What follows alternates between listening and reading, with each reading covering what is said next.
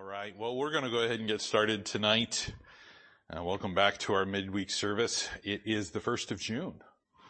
In case you didn't realize that, we are in a new month and uh, starts all over again. So, uh, obviously we're almost uh, halfway through the year and, uh, it's, uh, um, it, seems to go faster and faster. I'll tell you that. But, we're going to be in the book of uh, Philippians in chapter four, um, and uh, didn't get a lot of traction last week, but we we got through at least uh, talking about some things in verse uh, number one, and uh, we're going to talk a little bit about uh, the two individuals that are found there in verse two. And then a couple other things. Again, the mindset is the primary principle, the primary um, idea to be learned through this uh, through this book, that mindset of Christ, and uh, we'll take a look a little bit more at this in just a minute. But let's go ahead and pray. We'll get started. Dear Heavenly Father, we are again very thankful to be here, and again very thankful that we have an opportunity, Lord, to come to learn of you, to worship, and uh, to receive instruction from you. I thank you again for what you've done for us, uh, the salvation that has even made this possible. Your Holy Spirit is there to teach us uh, from your word that you've given to us. And again, Lord, I just uh, pray that tonight we would understand those promises. We'd understand the doctrines and the principles, uh, the instruction that we see here before us, and that, Lord, you would just give us that heart of understanding. Pray, Lord, that uh, things of this week in this world uh, uh, just be put aside, and that, Lord, we would focus upon you for this brief moment and that Lord, we would receive that, uh, that from you. Pray, Lord, you be with me and just uh, strengthen me in my voice, that this time would be honoring and pleasing unto you, and everything that we say, do, and think, that it would be honoring. And these things I ask and pray in your Son's name, Jesus Christ. Amen. Well, um, let's go ahead and uh, take a look at verse 1 in Philippians chapter 4, verse 1. He says, therefore, my brethren, dearly uh, beloved and longed for, my joy and crown, so stand fast in the Lord, my dearly beloved. So we took quite a bit of a, a look at that because there's a lot that is packed in there, specifically talking about uh, those believers and the instruction that he's giving to them. Um, as we continue to move down through this, though, we see in verse two there's kind of a call out of two individuals. And it says in verse 2, I beseech Euodia and beseech Syntyche that they be of the same mind in the Lord. And I entreat thee also, true yokefellow, those, help those women which labored with me in the gospel, with Clement also, and with other my fellow laborers, who name, whose names are in the book of life. So as we think about these two individuals, it becomes very apparent that there's something that has gone on. Um, these two ladies, and you know, there's always been these debates, and, and again, uh, you, you, start getting a bunch of theologians locked up in a room, and they're going to debate everything from anything from a period to whatever it may be, um, and uh, they're sitting there talking about, well, this is a husband and wife, and uh, they're going back and forth with it, and I'm like, yeah, okay, well, first things first, both of them are female names, so let's uh, let's not go there. but you know, we, we, we look at this, and you know, again, people will argue about it and, and say what they will. Uh, but we, we see here that these are two ladies that have obviously, uh, there is something wrong with their relationship. Um, there's something that has happened in their friendship or whether they're, uh, you know, blood relation. You have no idea. There's nothing much more given here. And, and I just want to take a pause and, and, say just for a moment, this is very similar to what we see over in Second Corinthians when, when Paul starts talking about that thorn in the flesh. Uh, he never describes what the thorn in the flesh is. He just says it's a messenger from Satan to buffet him. And that's all he, he, he says uh, about it. Talks about uh, giving God glory through the thing, uh, whatever it is. Uh, people have hypothesized it's a person. People have said it's a health condition. I have my own personal opinion, what I think about it, as, as far as, you know, uh, you can't do what he did and not have some, some heavy thoughts about it. Um, but, but the end result is it's not given to us and it's not necessary. And we can sit there and argue all day long what it is and what it's about and what's going on. But, but the problem that we, we will face is, is it's not clear. But what we have is we have two individuals that can't seem to get along. Uh, I mean, it, it, the issue is very clear though. The issue uh, that, that, that's, uh, that's at the root of it, not necessarily all of the semantics about it, not necessarily all of the details are, are, are visible here, but the root cause, the problem, Paul brings right to the surface. And he says the, the issue is you guys can't think alike. Now, again, when you get two individuals in a room, you're going to find there's a differing of opinion. You get a hundred individuals in the room, you're going to find there's a hundred different opinions. And, and each person being unique in its own, uh, in their own way, that's fine. God made us unique in our own way, and we are allowed to have opinions. Uh, we, we, really are. Um, you know, there is some liberty in that. As, again, as long as it does not violate Scripture. Uh, and, and therein is the key. We, we have liberty, but we don't have liberty to sin. It has to be stuff that we clearly see from the Word of God that teaches us, instructs us, and gives us uh, the correct direction. And we can have our opinions on that. Some person may say, well, I don't like, you know, 12 point font in my Bible. And another person may say, well, I like 8 point font. Some person might say, you know, that's crazy and say, well, I like 6 point font. And you're like, well, praise God, you got good eyes. but you know, the end result is, is those are all opinions and there isn't one that is better than the other. It's all based upon what a, a person sees. Some people like certain formats, some people don't, and so on and so forth. The end result is, is those are all opinions. This is not what Paul's talking about. He's not talking about a difference of opinions. What he's talking about is the fact that they have two different mindsets and those mindsets are not congruent with the mind of Christ. The whole concept that we see behind this book is talking about how we think. The way we need to think is obviously found in chapter 2. Those are the key principles that we see that are surrounding this entire, uh, uh this entire book. But what we see very clearly is, is, here is this, there's a difference in their mindset that is not Christ-like. He, as he says there, these two individuals, he's beseeching them that they be of the same mind. That they be of the same mind. Meaning that what they're doing is they should be in agreement. They should be, as, as scripture says, of one accord. They are supposed to have a, a, a, a unity together. Now we find there's a lot, lot, a lot talked about unity in the book of Ephesians. Because he's talking about breaking down barriers between Jews and Gentiles, bringing them all into the body of Christ, one body, talking about endeavoring to keep that unity. We, we see all of those things that are here, but we see that that is a continuing thing throughout the rest of Paul's ministry. If you will, go over to uh, the book of First Corinthians. First Corinthians um, and chapter 3.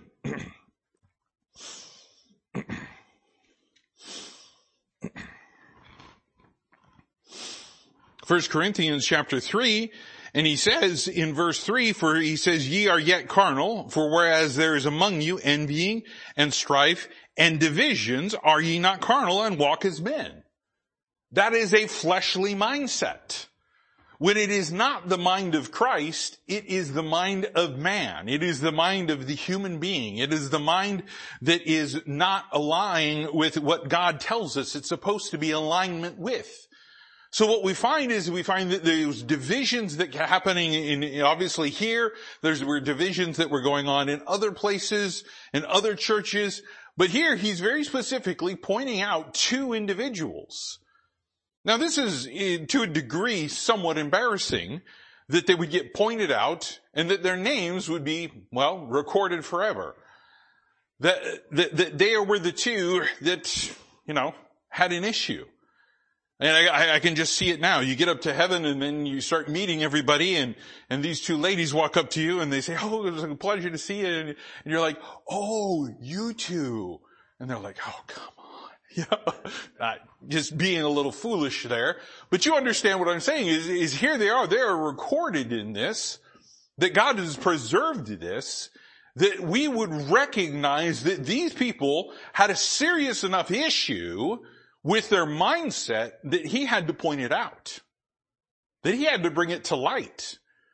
That he had to, if you will, escalate the situation to the point of where he's, he's calling them out in a letter and he, he but he keeps it simple. I like it that Paul just keeps it straightforward. He, he, he doesn't delay about the issue. He doesn't, you know, kind of give it somewhat of a political answer. He's just like, I beseech you that you be of the same mind. I beseech you that you be of the same mind. You guys have got to think alike. You guys cannot think apart from one another. I mean, go over to the book of Proverbs, Proverbs chapter 6. Again, just to point this out, so we again understand how God thinks when it comes to unity. Proverbs chapter 6 is a very familiar passage we often go to, where in verse 16 it talks about these seven things that are considered abomination. He hates these six, and as you go through here and you get down towards the end, uh, in verse 19 of this list, it talks about he that soweth discord among the brethren. God considers that abominable. If somebody is coming in and they're causing such a problem that there is a division amongst them, that is something that God says should not be there. It's sin. Let's just call it what it is. I mean, we, we, we shouldn't uh, prance about the issue in any way, shape, or form. We need to call it an abominable, hateful sin that God does not want in any believer's life. We can't come to this point of where we're causing one brother against another brother. We can't cause divisions uh, between, you know, uh, sisters in Christ. We can't do this. We shouldn't be doing it in families. We shouldn't be doing it in friendships. And, and we shouldn't be doing it in the body of Christ. But yet there are common people that will go about doing this and they will do it in such a way that it, it, it, it's, it's, it's just, it's satanic for lack of a better term. I mean, we've all heard of church splits. Hey, you know, I, have been through a few, uh, uh, if you will, shakedowns of some churches where some people left before uh, for various reasons and, and it just kind of, you know, it, it's a bit of an eye opener. But, you know, again, there's some that, that are just absolutely hor- horrific. I think about my, my, my friend, uh, Pastor Blue, who has passed away now. But he would always uh, sit down and he would tell me, and uh, and this was way before I was even even even remotely thinking about ministry or anything of that nature. He would just sit down and he would tell me all of the gory details about what happened at the church, and I'm just like, I'm not sure I really want to hear this. but what he and he never gave names, but he would he would give these scenarios of what had happened, and it was, if you will, a cautionary tale to me, and, and I, the, the, Lord must have given him some foresight or something of that nature, but he was cautionary tale about how to handle certain individuals, how to handle certain situations, uh, all of these things that, that would cause divisions in a congregation. And, and, and I paid attention. I paid attention because it was biblical sound doctrinal advice and counsel. Whether I actually needed it at that time or not, it made no difference. But what I clearly saw was I saw that, that God was showing throughout scripture, he does not want this situation to exist. So if he's going to call two people out and he's going to bring them straight to the forward part of the company, then he's going to do that. But I want you to notice that there's one little phrase that is at the end of all of this that becomes very critically important. And in verse 2 it says, I beseech Euodias and I beseech Syntyche, and notice he beseeches both of them. He beseeches both of them. This isn't he's, you know, kind of a general beseeching. This is a, this is, this is a specific pleading with both of them. This isn't, you know, again, he's doing this for a very specific grammatical, uh, if you will, emphasis to show that both of these individuals need this beseeching. This is essentially begging and pleading to stop. To stop. I, have told uh, uh, probably this a, a couple of times. I remember one point in time, shortly after we had, uh, um, uh, after I had uh, taken over as pastor and we went over to Treasure Valley Baptist Church and they had the, this thing that was called Preacher's School.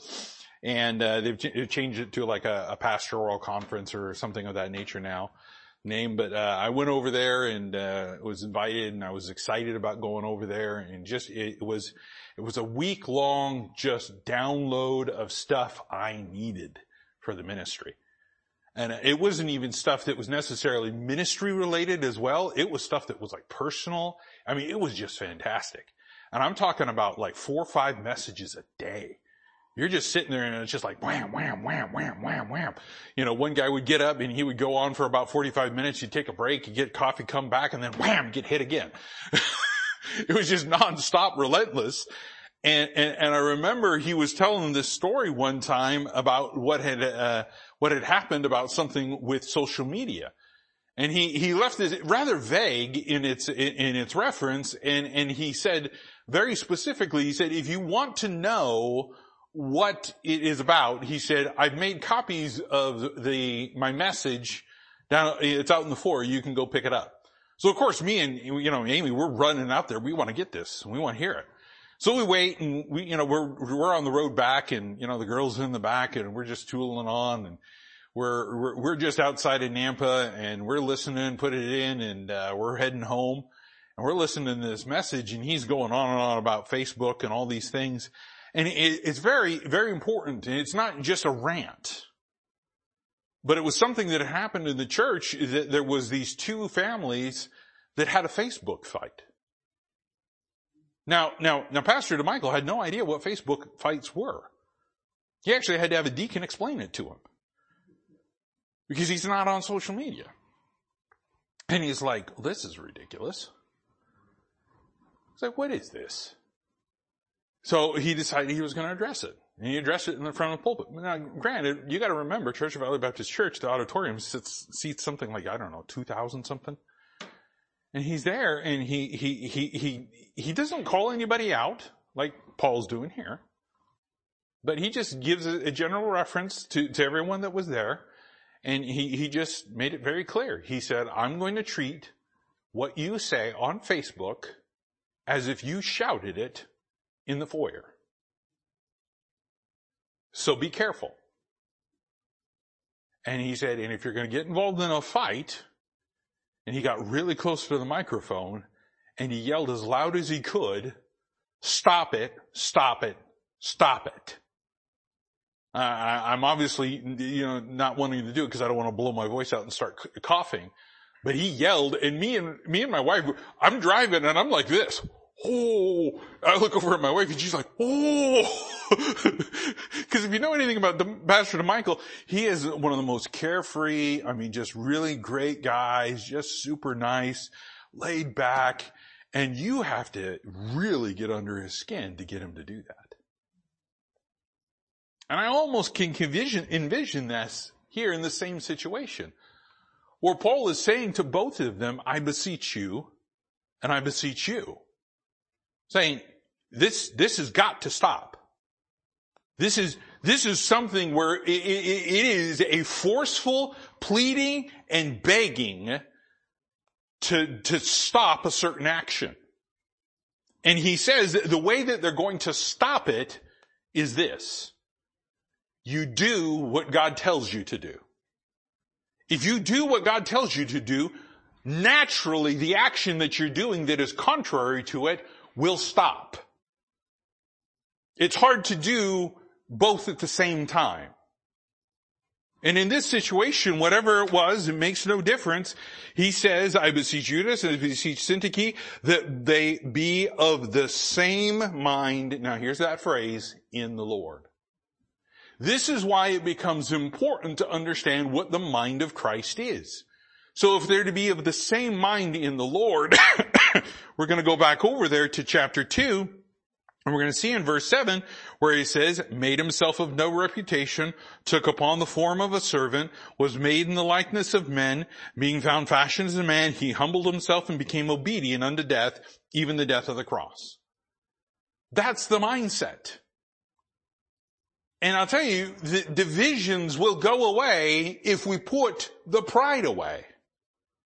If the pride is killed, and it is burnt on an offering and it's done away with, and we are humble, not only are we drawing closer to the Lord, but we will draw nearer to the brethren.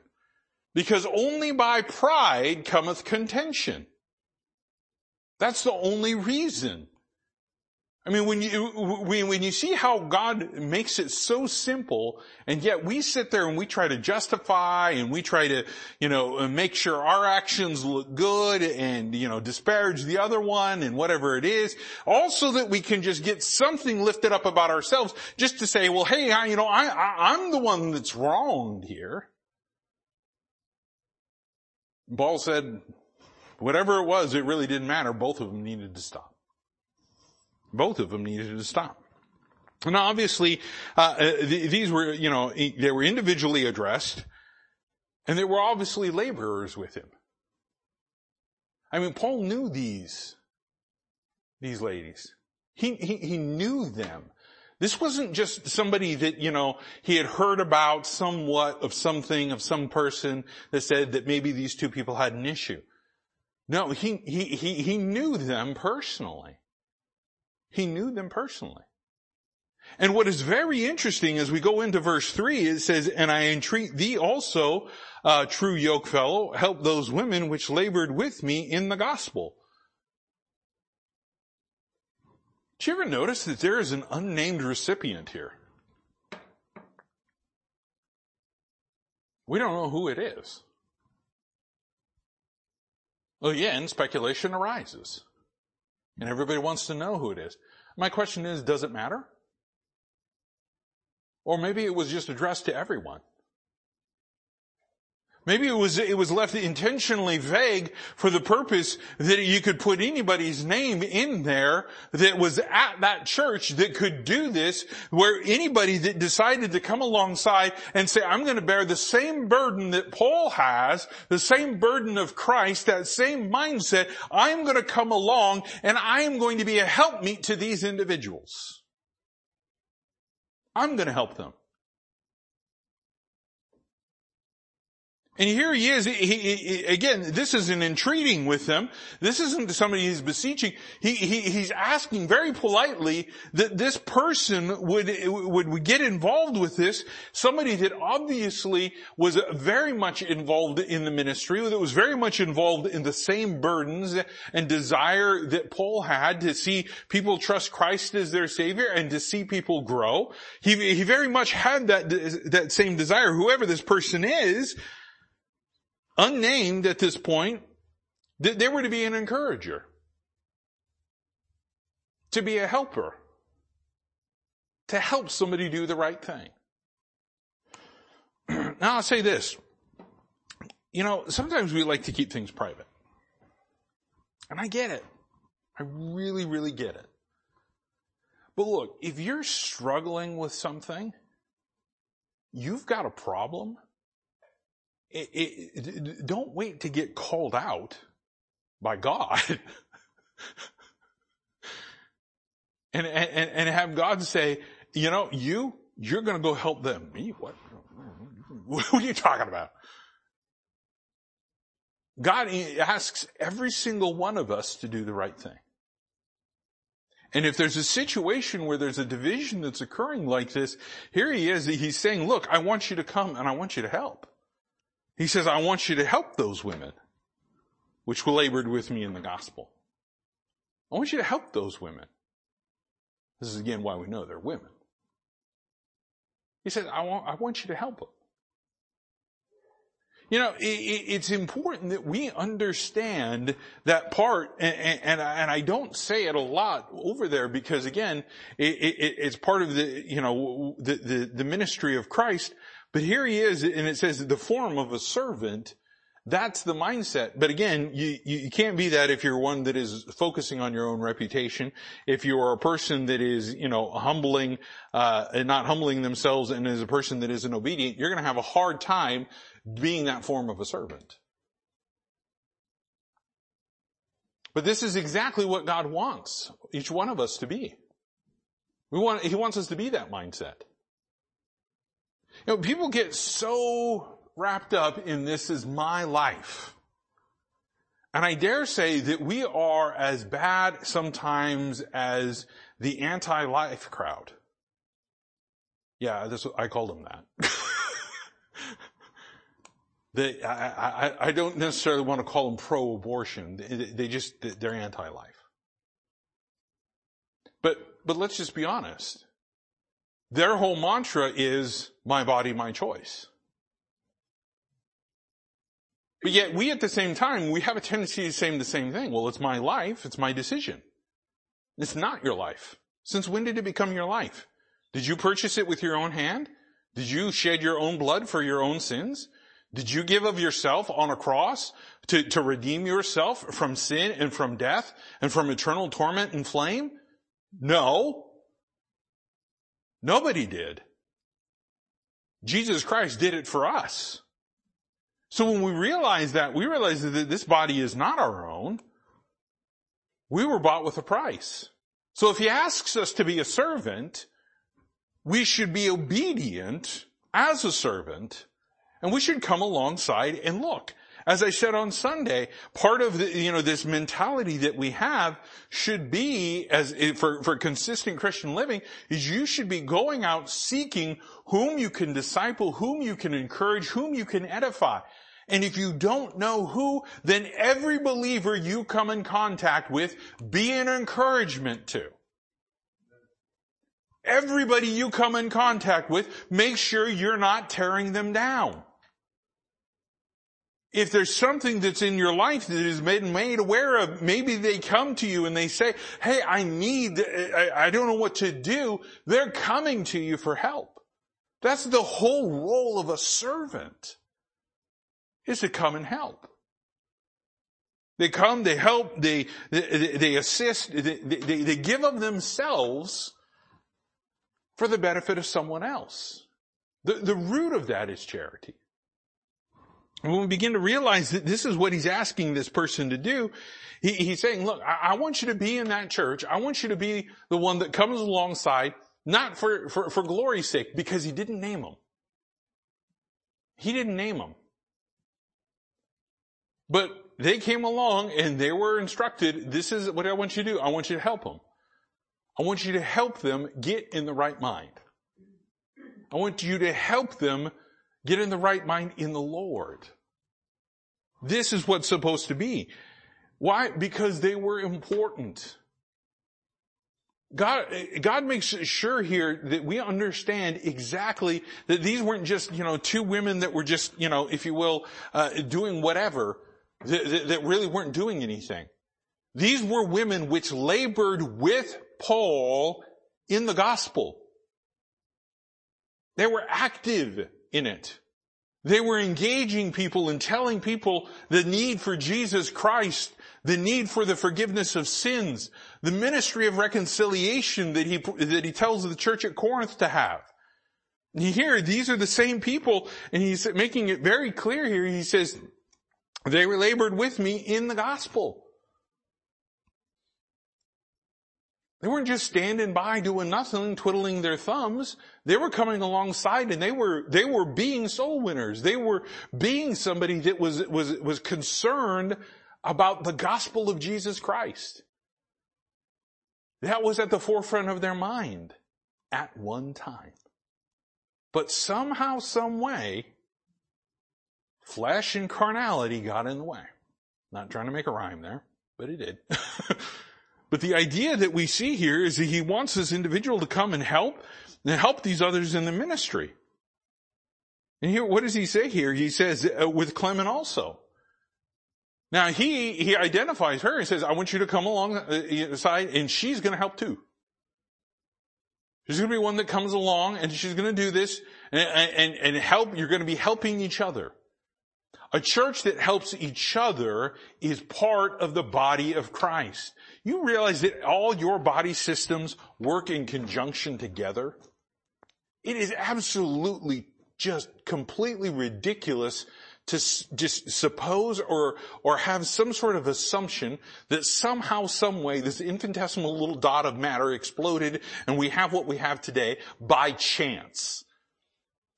You know how, I mean, the body is so well engineered. Trust me. Have back issues, and then you begin to find out exactly what happens. I, am sitting there going through with these these issues uh, uh, on the muscles on my back, and and and two groups of muscles are just not responding. They're just they just tensed up, and they're as hard as rocks, and they will not release, and they're just constantly in that one state. So it's as if they're paralyzed in the on position. So all the rest of my muscles around my back are doing the work. Everything from my, the base of my skull all the way down to my lower back and around in my ribs and into my chest, all these muscles are compensating for the two that fail to do their job. Now I couldn't come up with a better sermon illustration if I, I tried. Thank you, Lord. two muscles that refuse and the rest of the body does the work. Well, what happens? The rest of the body's taking on too much. Pretty soon my shoulder starts hurting, my chest starts hurting, my other muscles in my back start hurting, everything else is hurting, and I'm trying to figure out how in the world this is getting to this point, and, and, and it's just to a point of where it just becomes frustrating because you, nothing's being done by those two. Trying to figure out some way to wake them up. Start doing your job. Because you're causing me real, a lot of difficulty here. But here are these individuals that are all together as the body of Christ. So when one or two people in the body are not doing what they're supposed to be doing, the rest of the body suffers. I'll give you a perfect example. We live in a day and age where we look at and we go, you know what we need in this world? And we start talking about we need God back in the government. We need God back in the family. And we need God back in the schools. And we need God in business. And amen to all of that. But we need God, we need God to be God in our life first. Before any of those changes are ever going to happen, we've got to have God individually. He has to be our Lord. If we're not eh, following after what He tells us to do, then we've got a problem. And we're part of the problem. And we look around and we go, man. And we look at all these other churches that are out there and they're, they're preaching something that is totally not the gospel of Jesus Christ. And it just becomes, if you will, some sort of warm marshmallow fluff to just kind of, uh, you know, satiate the crowd without, you know, really truly teaching them, without letting the Holy Spirit do His work. And they're just putting on performance rather than actually letting the Holy Spirit perform the work He needs to do. Showmanship. And we can sit there all day long and we can point and we can say, well, they're part of the problem. Yeah, I get it. I understand. But until, until they wake up, we've got a lot of burden to share. There's a heavy load that has to be borne. And it is a yoke. But as Jesus Christ clearly pointed out, it's easy and it's light. Because again, we're not bearing the burden of the entire sin of the, of the world and every person ever to have lived in mankind's existence. So yeah, you start comparing the two burdens where God just simply says, I want you to be of no reputation, form of a servant, humble yourself and become obedient. Yeah, that seems simple compared to what God has done for us already. You know, he's saying, look, I want you, I want you to have this other individual helping along with this. And he says, and with my other fellow laborers. Why? Because this is a church issue. This isn't about taking sides about which one is right and which one is wrong. This is about coming together and just saying, look, we all need to be in this together.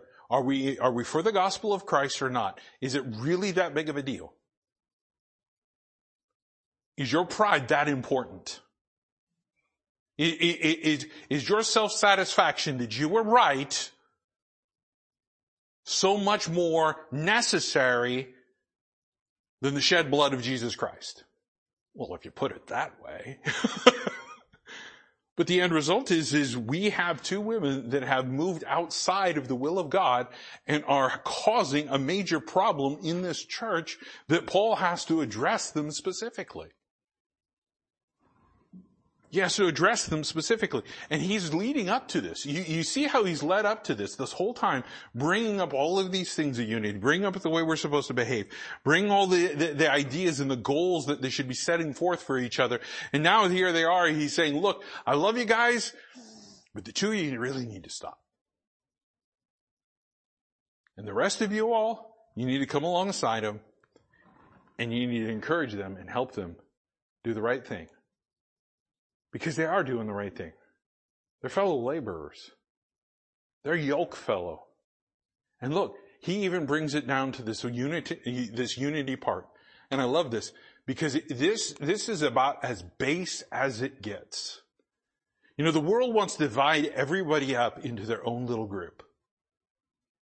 Yet under, under the guise of, of tolerance and under the guise of, of, of accepting everyone. If you're going to accept everyone, then putting everybody in their own personal little box is not where it is. You don't classify people by the color of their skin. You don't classify people uh, based upon uh, their gender, male or female. He's talked about this when it comes to, to salvation. You don't, you don't even do it by, based off of their, their culture and their education. Barbarian or Scythian. You don't do it based upon ethnicity, Jew or Greek. You don't do, you don't do it based off of any of those things. And look at what he says. He says here, uh, also, uh, uh, also, uh, excuse me, with Clement, also with uh, my other, my fellow laborers, whose names are in the book of life. I mean, he, he, he is, he's, he's not sitting there saying at this point in time, well, I, I don't know if they're saved, but I think they're saved. He says, no, I know they're saved. I know their names are in there. And as such, if all of our names are in that same book, then that should bind us together. That one book because if our name isn't in that book, then Revelation 20 makes it very clear what happens to those people. There's a lake of fire that gets prepared for them, and that's where they spend eternity. But for those that do have their name written in there, there are such great promises that our minds can't even begin to comprehend. Can we comprehend eternal life? Can we comprehend that what we think of as one day is, is just a millisecond. It not even, it, look, let's not even call it a millisecond. It doesn't even compute because time doesn't exist. There's no difference between the two. I, I, I mean, you know, or, excuse me, between the, uh, you know, minutes by minute, there's no difference. It just doesn't even matter anymore. Time no longer matters. Man, I wish that was true now. but you know, the, the end result is, is that time doesn't matter to God. And here he is, and he's making it very clear here. He says, look, all our names are together in that book. This is what should bring us all together. So above all, if we're thinking about how we're going to have the same mind in the Lord, it's in the book that belongs to God. The Lamb's book of life. It's His. Is our name in there? If you can attest right here, right now that you've trusted Jesus Christ as your Lord and Savior, without a shadow of a doubt, and you know you have your home in heaven, then your name is right next to my name. And you know what that means? We're stuck with each other. And it's not a bad thing. The minute we start looking at each other and we start judging people based upon quote unquote spirituality or judging each other based on what, uh, you know, look, that is the most ridiculous thing. Paul even talks about it. He says comparing ourselves among ourselves is unwise. Why? It's fruitless. What, what profit? Oh, I'm a more mature Christian than you. Well, I know you are, but what am I? You know, that type of deal. Really, that's how ridiculous it is. It's school, a school grounds taunt. It's the one-upmanship. All it is is pride. But the end result is what he's getting at here is this. He says, look, our names are in the book of life. I think that matters much more to God than, than, than any silly disagreement we could ever have here in this world. And if we're all in there together, then maybe it's time to just let the silly disagreement stop. I mean, really. Now look, I'm not talking about something that's doctrinal. Somebody gets up there and preaches that, that, that salvation is through uh, some other means other than Jesus Christ. No, that's heresy. Somebody preaches that Jesus Christ didn't come in the flesh. That's antichrist blasphemy. I'm sorry, those are things that, that, those are non-negotiable. Those are what we refer to in industry as live wire, meaning that, that that's something you don't touch. You avoid it. You avoid it. Those things, that's not what he's talking about. He's talking about believers and he's talking about things that are not relevant to the work of the ministry. That ministry that he calls us to over there in, in, in, uh, um, in chapter 14 where he says that we are what? Ambassadors we have a ministry and it is a ministry of reconciliation saying that we can tell each other, hey, you can be reconciled to God. And you know what? It's something that we also should be doing is we should be reminding everyone else, hey, I'm reconciled to God. We're reconciled to God together. Let's just forget the stupid stuff and move on. If we could just get to that point, man, things would be a lot different, wouldn't they? It'd be a lot different. This is, this is, this is what he like, what he wants. I, I, want you to take a consideration here, just for a moment. Turn over to the book of uh, Exodus. I want you to see something. Exodus chapter 32. Preach a couple uh, messages in, in and around this area.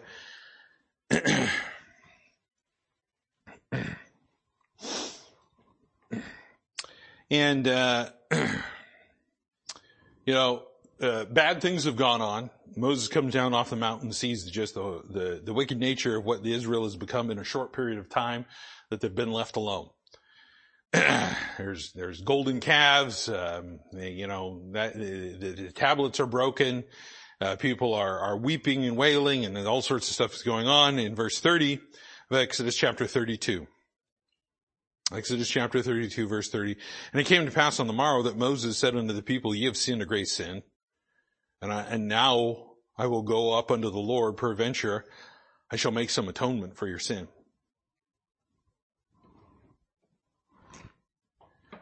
Have you ever thought about the gravity of that statement?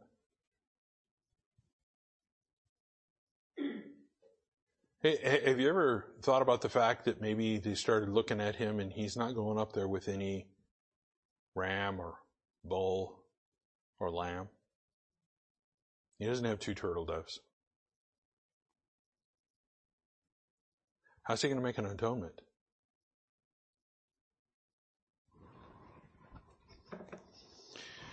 Verse 31, and Moses returned unto the Lord and said, Oh, this people have sinned a great sin, and they made them gods of gold. Yet now, if thou wilt forgive their sin, he pauses.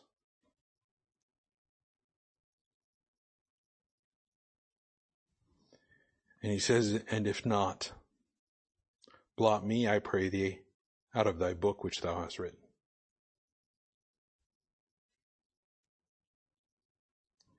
You ever think about what Moses just asked God to do? Now look, this book's been around for a long time. A long time. Moses knew his name was in that book. And I'll tell you this, when he says on behalf of the people, blot me out. If it means they don't get in, then let them in and I will take it. Now, now God wasn't going to have any of that. God wasn't going to have any of that. He made that very clear to Moses. But I want you to think about Moses and what he just asked. That book is a pretty important book, isn't it? And if it's that important for Moses, and then you go back over here to Paul, and he's talking about that book, and he's saying, we're all in that book. That should be something that really brings us together. That should be the same mindset because the reason that we're in that book is because of what happened on, on the cross. The payment that was there. Now, now here's the great part. As we continue on with this, and we probably are not going to get too far uh, past this verse, but I want you to notice that after he goes about doing that, here he is, he talks about exactly, if you will, the instructions. He just told them what they need to do. And now he's saying, okay, here's kind of how you guys are going to do this. The very first thing you need to do is rejoice. Verse four. Rejoice in the Lord always. And again, I say rejoice. At basic, we have a song that's based off of that verse. As a matter of fact, I've got it running through my head right now. but, but here he is. He, he says, I, I want you to rejoice in this. And, and, and, the mindset is, is this. He says, if you're going to have a Christ-like mind, I'm going to show you how to think accordingly that is going to be manifested in, in, in the correct behavior, the biblical behavior that God wants to see in your life. And it starts with the correct mindset. You cannot correct behavior if your mind and your heart is still contrary to doing it. We call that Pharisaicalism, hypocrisy, double-minded, double-hearted, double-tongued. Things that God has clearly pointed out he does not like. But here he is saying, look, the very first thing you need to, to, to do is you need to establish that joy. And interestingly enough, rejoicing is about coming out as, as far as out of your life. It is something that you portray. You can have joy inside of you, but when you rejoice, somebody else sees it. When you are, are, are enjoying something, it is an internal thing. You can sit there and, and sit and, and, and, quietly enjoy a hot, fresh piece of, of, pie with ice cream on it, and you can sit there and just enjoy it and, and just all by yourself. But when you're rejoicing about it, everyone around you knows that you appreciate what you have. That's what part of rejoicing is about. How often do we let other people know that we have the joy of Jesus Christ, we have the joy of the Lord, we have the joy from the Holy Spirit in our life? Well, that's what rejoicing is about. And when we are all rejoicing together, and we're rejoicing because, well, we're just sinners saved by grace who are now saints, or children, you know, as he said, we're called sons of God and, and we've got a home in heaven. We've got a lot to rejoice about. We have forgiveness of sins. We've got a lot to rejoice about. We have the Holy Spirit working in our life that we don't have to deal with a bunch of these, you know, petty little issues in our life. And here he is, he's saying, rejoice in the Lord always. Turn over to Psalm chapter 5.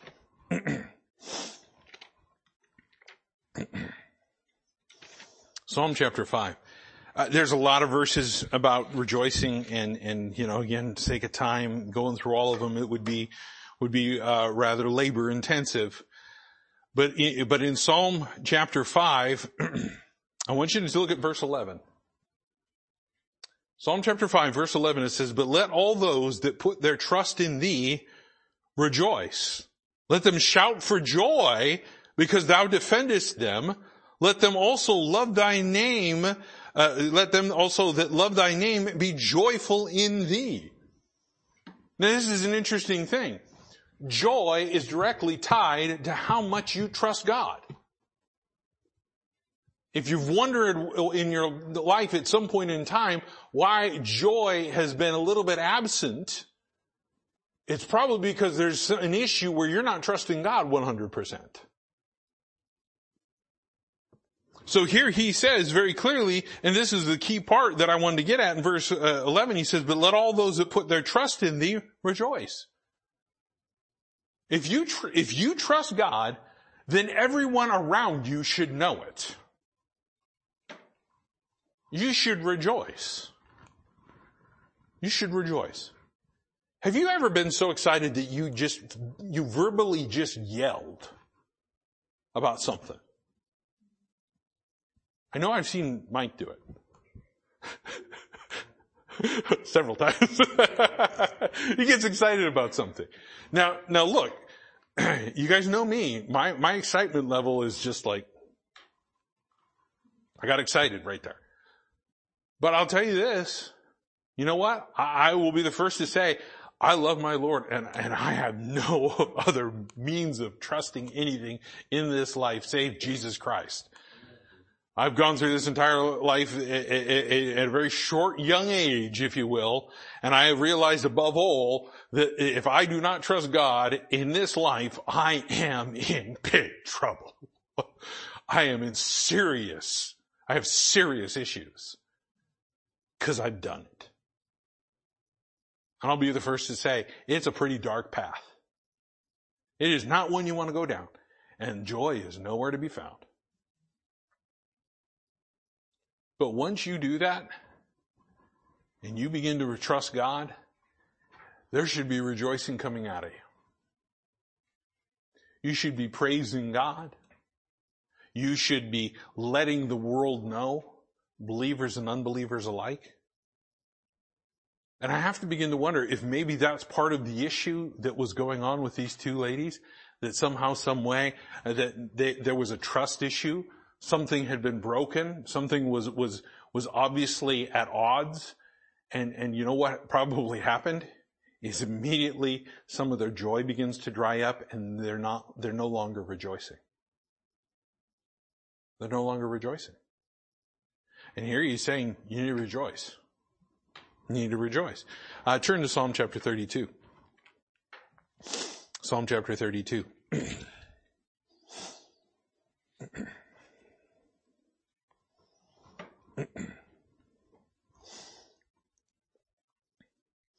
he says, Be glad in the Lord and rejoice, you righteous. It's hard to rejoice when you're iniquitous or you're unrighteous. It, it, it, just, it doesn't come out. And I'll tell you this, you can't be glad in the Lord when you're knee deep, neck deep, completely over your head in sin. Here he says, be glad in the Lord and rejoice, ye righteous. And shout for joy, for joy that all ye, all ye that are upright in heart. They're not fallen down in sin. They're not backslidden. They, they, they, they, have not fallen as we often refer to one another. But what we find very clearly is we find that in this passage, God is talking about joy and rejoicing. It produces some other effects. It produces gladness. Those are things that we can see. But you know where all of that starts with? Obedience. Right. And I'll be very clear. Again, you will never trust God and you will not find joy in your life if you fail to have the mind of Christ in obedience. Right. You will struggle your entire Christian life. And you will beat yourself up 50 ways to Sunday, and you'll come on Sunday and you'll get beat up again, and then you'll go home and then you'll beat yourself up the rest of the week, and you're like, well, you're painting a pretty bleak picture. Yeah, because again, God's not present. I mean, He may be in you, but you are not listening to Him. And that's what happens. And I can tell you for, uh, if you will, I will give a testimony and a half about how I failed to trust God and I failed in obedience as a young man. And the end result was, is I was at the pit of despair wanting to end it all.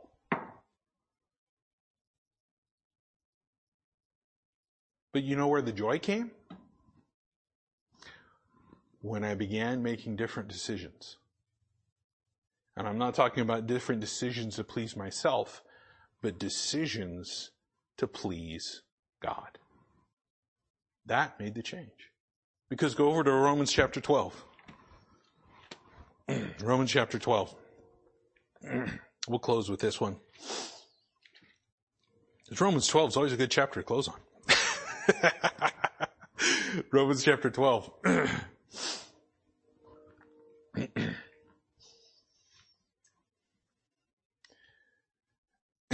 and, and, here he is. He goes through this whole idea of of, uh, of presenting our bodies a living sacrifice, uh, being transformed by the renewing of our mind, that we may prove what is that good, acceptable, and perfect will of God in the first part. And he goes through and he begins to identify all of these things. In verse nine, he talks about let love be without dissimulation, and goes through all of this. And we get down to verse twelve, and here he says, rejoicing in hope. One of the main reasons people fail to rejoice is they have no hope. And there is absolutely no reason that any Christian should be without hope because we have a hope that endures. We have a hope that remains. We have a hope that nobody can take away because he just covered that in Romans chapter 8 where he said, what shall separate us from the love of God? To summarize, not a thing. Not even ourselves. And here he says, rejoicing in hope. Rejoicing in hope. Rejoicing isn't present. Start looking at your hope level. Start checking what you are hoping in. You go down a little bit further here in verse 15, and I love this part because this matches up exactly what we're talking about with unity. Rejoice with them that do rejoice and weep with them that weep. Look, Somebody, somebody's going through a difficult time in their life. It's okay to cry with them. And sometimes, you know what? That's all they need. They, they, they don't need you even opening your mouth. Sometimes it's best to keep our mouth shut, as we've learned throughout basic. but you know what? There comes a point in time also when somebody's rejoicing, rejoice with them. Rejoice with them. If there's a, if there is a praise, you need to praise God. And I'll tell you this, you, you, you won't know how or eh, excuse me, you won't know when to rejoice with somebody if you are not engaged in their life.